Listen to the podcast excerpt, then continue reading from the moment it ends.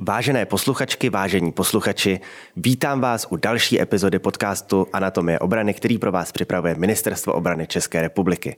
Mé jméno je Honza Palička a v dnešní epizodě se budeme věnovat dělostřelectvu. A mým hostem nemůže být nikdo jiný než osoba nejpovolanější. Náčelník dělostřelectva armády České republiky, plukovník generálního štábu, inženýr Marcel Křenek. Pane plukovníku, vítejte tady u nás a děkuji, že jste dorazil. Dobrý den a děkuji za pozvání.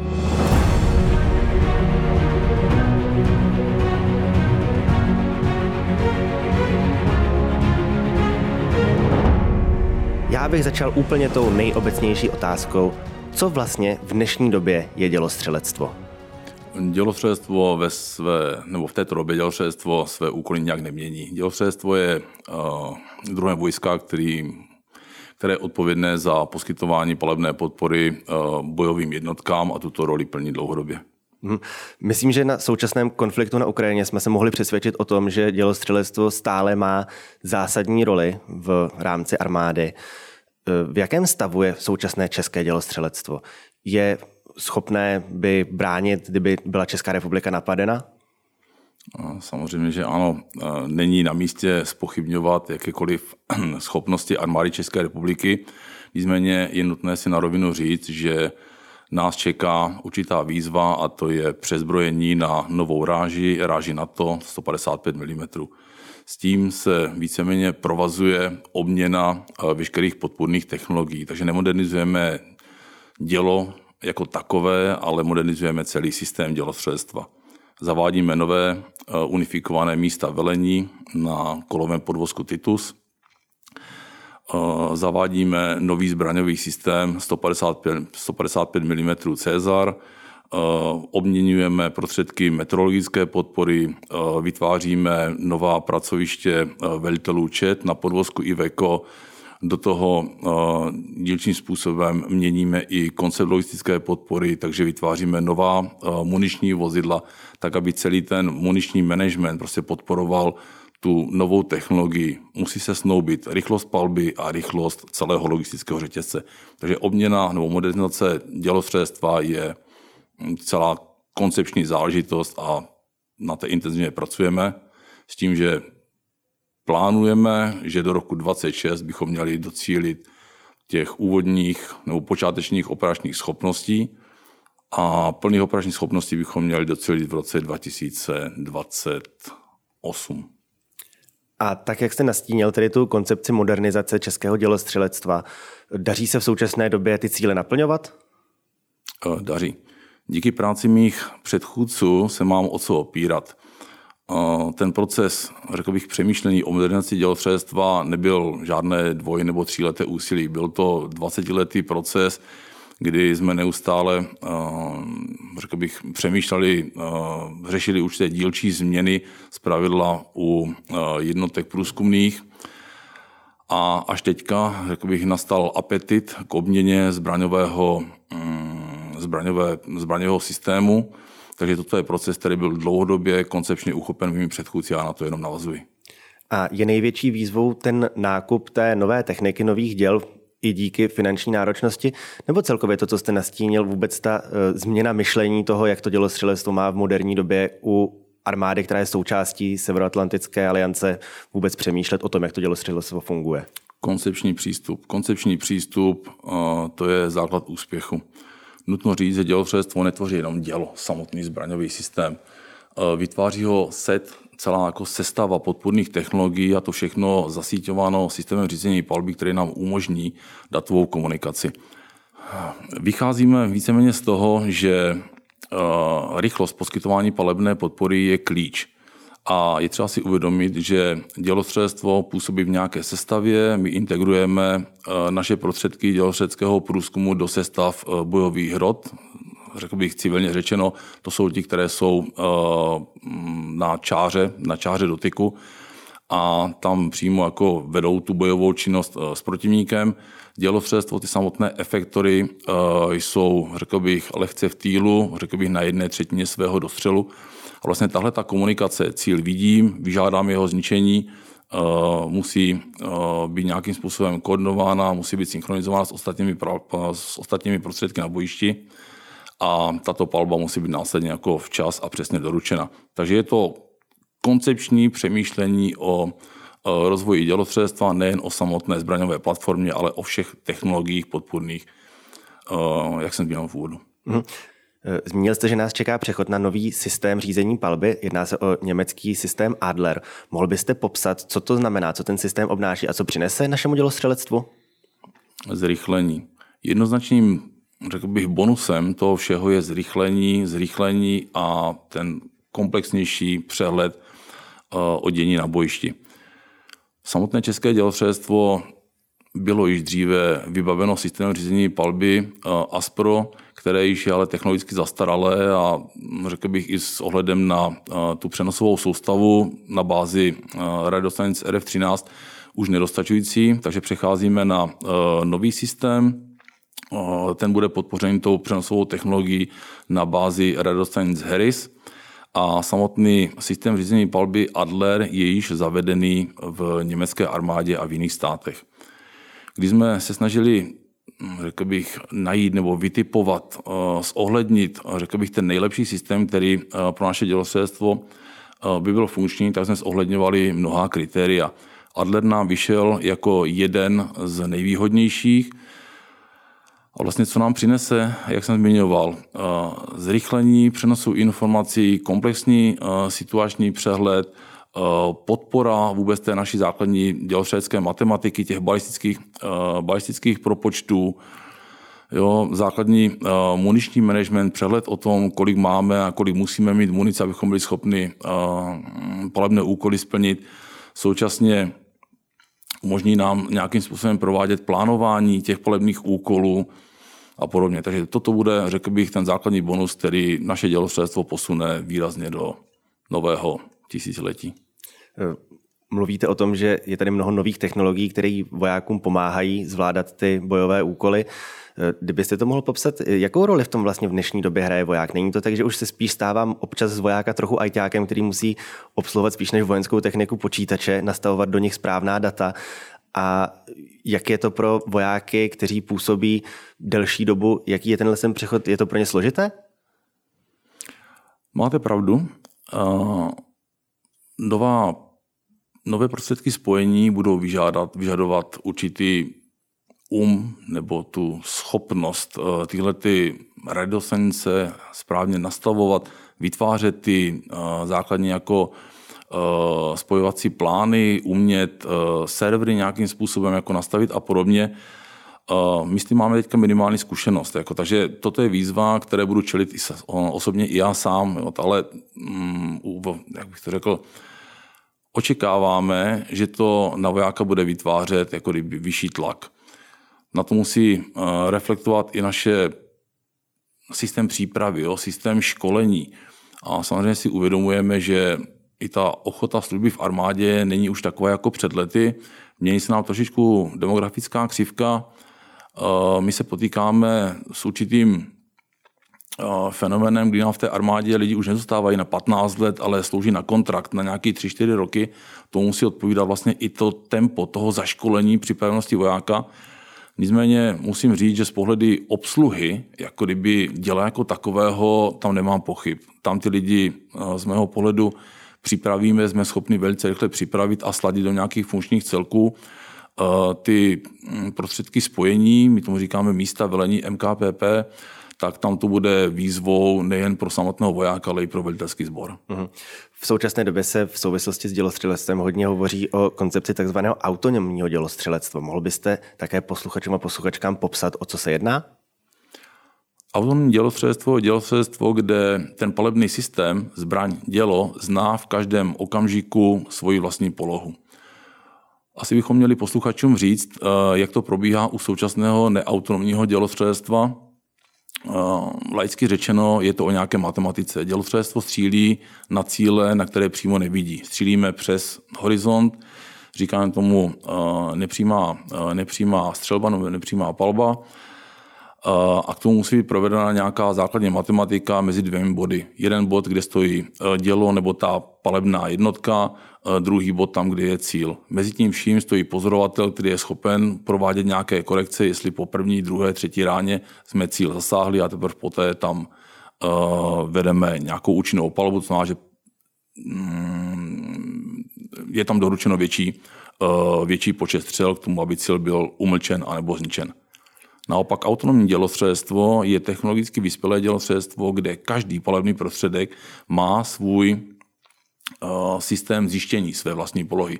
Zpravidla přístrojem GPS doplněný o inerciální navigační jednotku. To znamená, že tyhle technologie, když se nám propojí se systémem řízení palby, který bude do jisté míry už tyhle kalkulace provádět sám, jako kdyby automaticky, tak jsme schopni dosáhnout většího efektivu v cíli.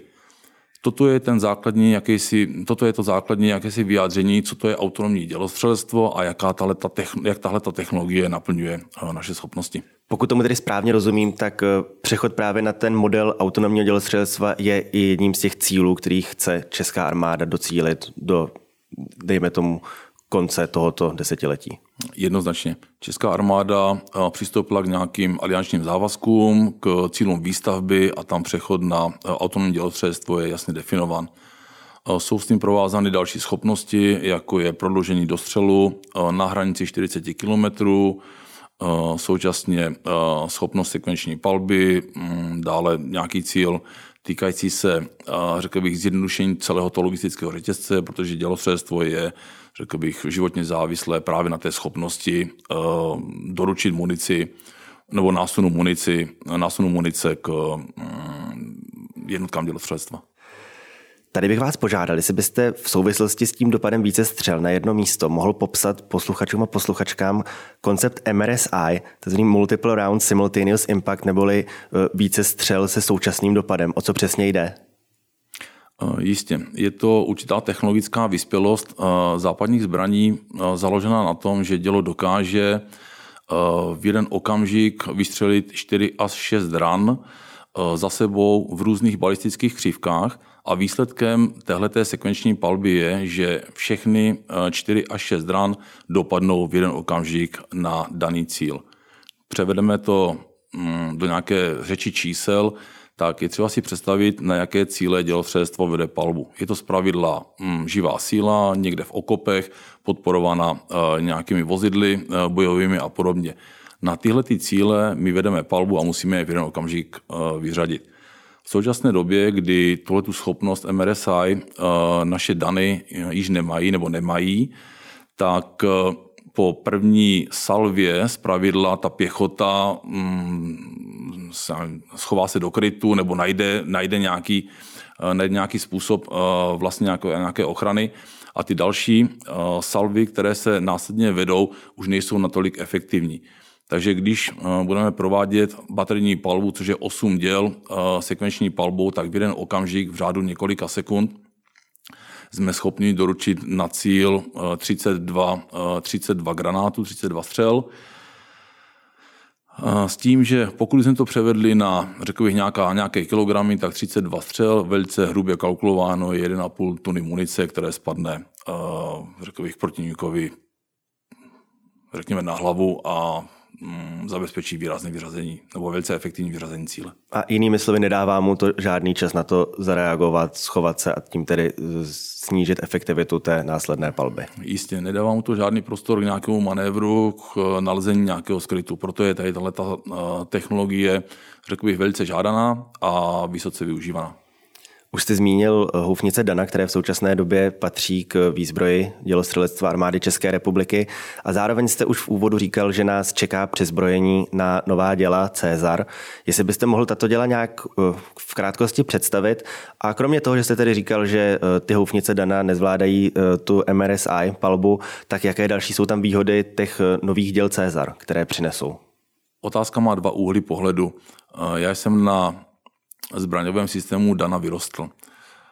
Byl jsem na něj školen jako student dělostřelectva, jednotkám jsem velel, teďka vlastně budu i ten, který je do jisté míry jako už upozadí a zavede nový zbraňový systém. Takže nemohu říct jedné handlivé slovo. Tento zbraňový prostředek je vysoce efektivní svojí mobilitou, svojí palebnou činností. Nicméně už ten životní cyklus asi je na hraně a nějaký ten parametr proudu poruch, který jako vyskakuje, je tak vysoký, že už se nějaká investice do těchto zbraňových systémů jako nepředpokládá. Nový zbraňový systém, který zavedeme, nás posune, řekl bych, do nových schopností. Budeme mít dvojnásobný dostřel, to znamená, že ze současných 20 km dokážeme dostřelit až na 40 km. Bude tam schopnost právě té sekvenční palby, jako té schopnosti, která vysoce zvyšuje efektivitu samotné palebné činnosti. Ten druhý aspekt je třeba množství munice. Porovnáváme něco, co ne úplně jako je porovnatelné. Dana dokáže vést 60 kusů munice, Caesar dokáže vést pouze 36 kusů munice, ale to není nějaká limita, která by nás nevýhodňovala. Tam je potřeba přijímat příslušná jako velitelská nebo organizační opatření, tak aby ta schopnost, řekl bych, dovozu munice, překládání a udržení toho zbraňového systému v chodu byla prostě prováděna. To už je jako taktická role jednotlivých velitelů, ať už velitelů palebných baterií nebo velitele oddílu. Ještě se zeptám, kolik těch Caesarů do české armády přijde a kdy se na ně můžeme těšit a pak tedy i u jakých jednotek budou přesně umístěny, jestli můžete prozradit. Celkově počítáme s 62 kusy. Kontrakt je nastavený tak, že dodávky budou realizovány v letech 26 a v prvním kvartálu roku 27.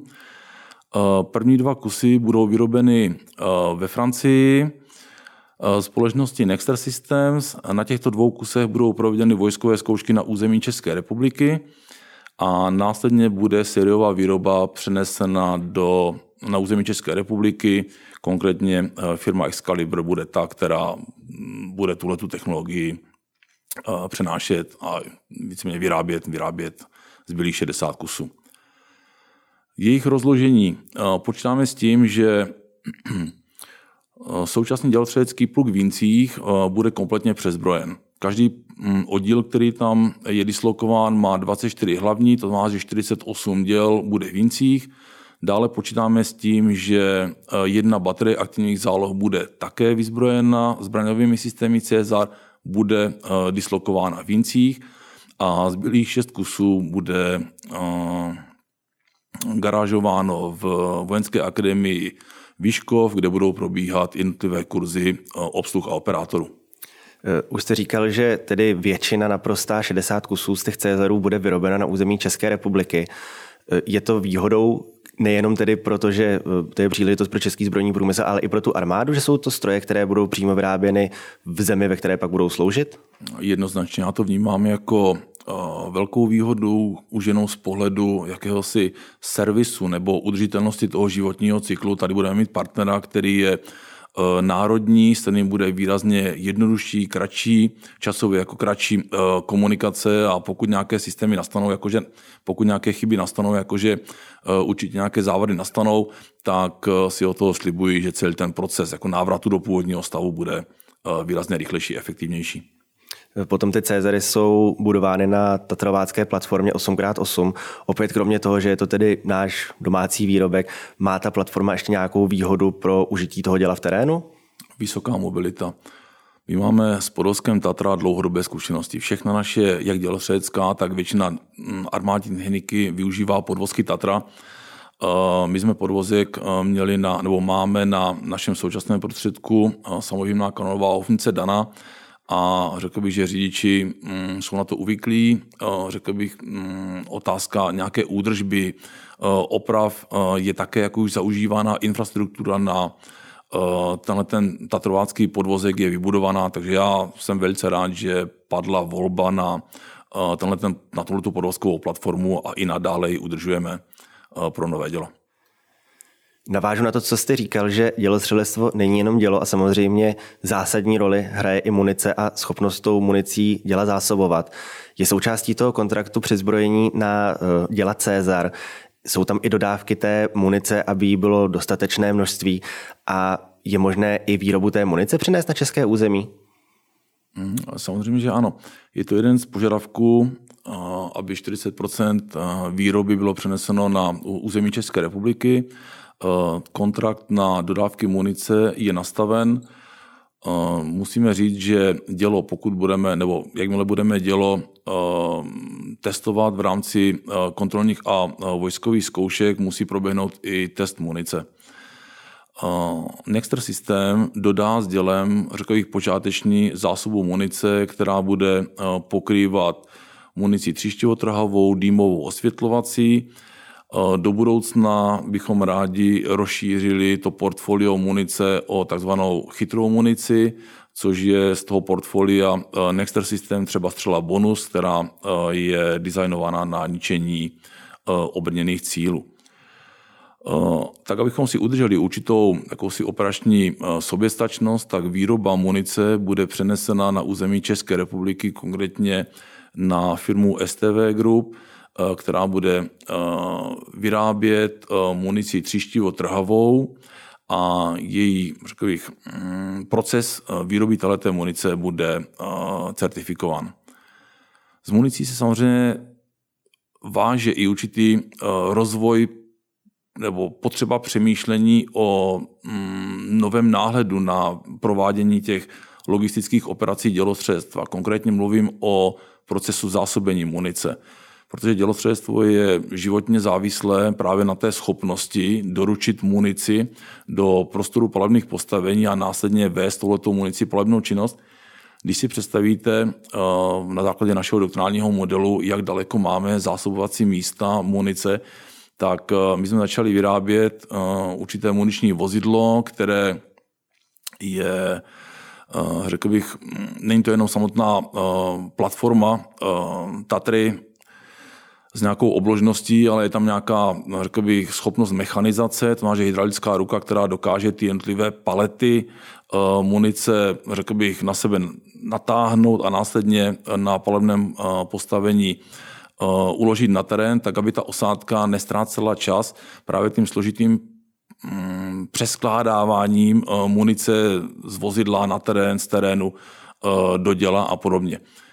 Uvědomujeme si, jaké jsou hrozby vůči dělostřelectvu. Protivník samozřejmě nespí, protivník sleduje, kde dělostřelectvo působí a vede takzvanou protibaterní činnost.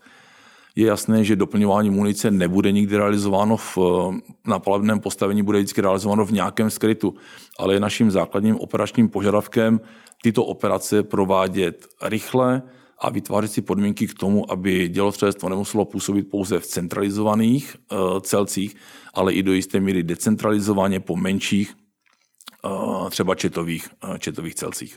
Uhum. Už v samém začátku našeho rozhovoru jste říkal, že dělostřelectvo je útvar, který střílí na cíl, který nevidí, což samozřejmě přináší velké výzvy. A jak v dnešní době tedy probíhá to, aby ten cíl byl přesně zaměřen, když na něj ti lidé, kteří jsou u obsluhy toho děla a pálí, vůbec nevědí a v zásadě ani nevědí, kde je a co tam je? Naše prostředky dělostřeleckého průzkumu integrujeme do sestavy bojových rod, jak 4. brigády rychlého nasazení, tak 7. mechanizované brigády. Je třeba si je představit jako proškolené specialisty, které mají příslušné rádio, mají znalost procesu dělostřelectva, mají optické přístroje, optoelektronické přístroje, které dokáží ten cíl identifikovat a popsat. Samozřejmě tohleto je prostředek průzkumu, který je na tom předním okraji a s ním jsme schopni vidět nebo identifikovat cíle do nějakých 3-4 kilometrů, tak jak nám umožňuje profil terénu. Základním, řekl bych, směrem rozvoje je vidět za pomocí podpůrných technologií, vidět za pomocí radaru, co máme někde za kopcem, vidět to za podpory bezpilotních prostředků a podobně. Toto všechno jsou senzory, které dokážou generovat informace s požadovanou přesností a nám to dává víceméně základní vstupy do té naší, řekl bych, do těch našich matematických úloh k tomu, abychom byli schopni cíle zasáhnout přesně. Kudy se chceme do budoucna ubírat? Chceme zvýšit schopnosti relokačního průzkumu, tak abychom byli schopni vidět dále než 40 kilometrů, abychom si vytvářeli nějaké podmínky pro identifikace střílecího dělostřelectva. Víceméně ukrajinský konflikt nám ukazuje, že dělostřelectvo tam vede základní palebnou činnost, to jsou protibaterijní palby. Dělostřelectvo střílí proti dělostřelectvu. Relokátor Artur, který máme v sestavě 13. dělostřeleckého pluku, právě umožňuje nalézt tohleto dělostřelectvo na základě prozrazení se prvním výstřelem. Je to o té matematice a o dopočtu, řekl bych, profilu balistické křivky a nalezení toho bodu odpalu. Následně do tohoto prostoru, řekl bych, je doručena dělostřelecká palba a my předpokládáme, že tato palba bude efektivní a když nevyřadí proti nikoho dělostřelectvo, tak ho výrazně omezí na volnosti manévru. Takže toto jsou naše základní jakési téze k rozvoji schopnosti vidět nejen, řekl bych, v tom, na tu vzdálenost 3-4 kilometrů, ale vidět za hranici přímé viditelnosti. Technický průzkum, bezpilotní průzkum. A když se závěrem podíváme na to, v jakém stavu je české dělostřelectvo, myslím tím stav personální, kolik vůbec vojáků slouží u dělostřelectva v rámci armády České republiky? Tak není asi na místě rozkrývat tady personální naplněnost dělostřeleckých útvarů, ale obecně známá téze je, že dělostřelectvo je dlouhodobě, řekl bych, personálně poddimenzováno a je žádoucí tento personál rekrutačně nabrat. Slibujeme si zaváděním nových technologií, těch, řekl bych, nových zbraňových systémů, systémů řízení, palby, řekl bych, nových podpůrných technologií. To jsou všechno věci, které chceme do budoucna, řekl bych, komunikovat v veřejném prostoru, přitáhnout, řekl bych, mladou generaci k tomu, že dělostřelectvo už není jenom o té hrubé síle vzít tu dělostřeleckou střelu, jo, nabít do hlavně a žít tam v nějakém tom prachu kolem děla, ale je to prostě o těch nových věcech, o nové přenosové soustavě, o nových prostředcích spojení, řekl bych, o nových podpůrných technologií, o sondování meteoatmosféry, o těch trendových věcech, které ta nová generace, ta mladá generace rozumí a je s nima víceméně zžita.